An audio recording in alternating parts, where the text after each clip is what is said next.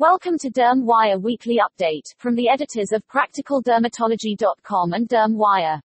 Here are the headlines for Friday, August 20th.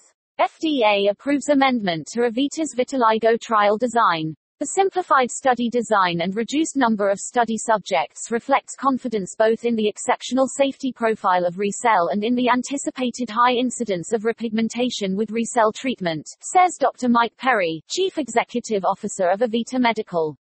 Lilly's lebrikizumab performs well in two phase 3 AD trials. Lebrikizumab significantly improved skin clearance and itch in people with moderate to severe atopic dermatitis in the two trials.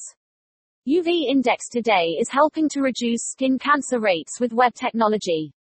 The UV Index Today website provides free forecasts for more than 40,000 cities in the United States. Also in the news, Kinnate doses first patient in phase 1 trial of KIN2787 in BRAF mutation positive solid tumors. Get the full stories online at practicaldermatology.com/news.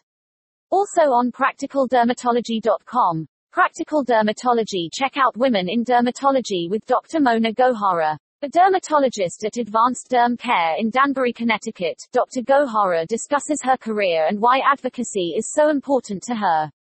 Thanks for listening.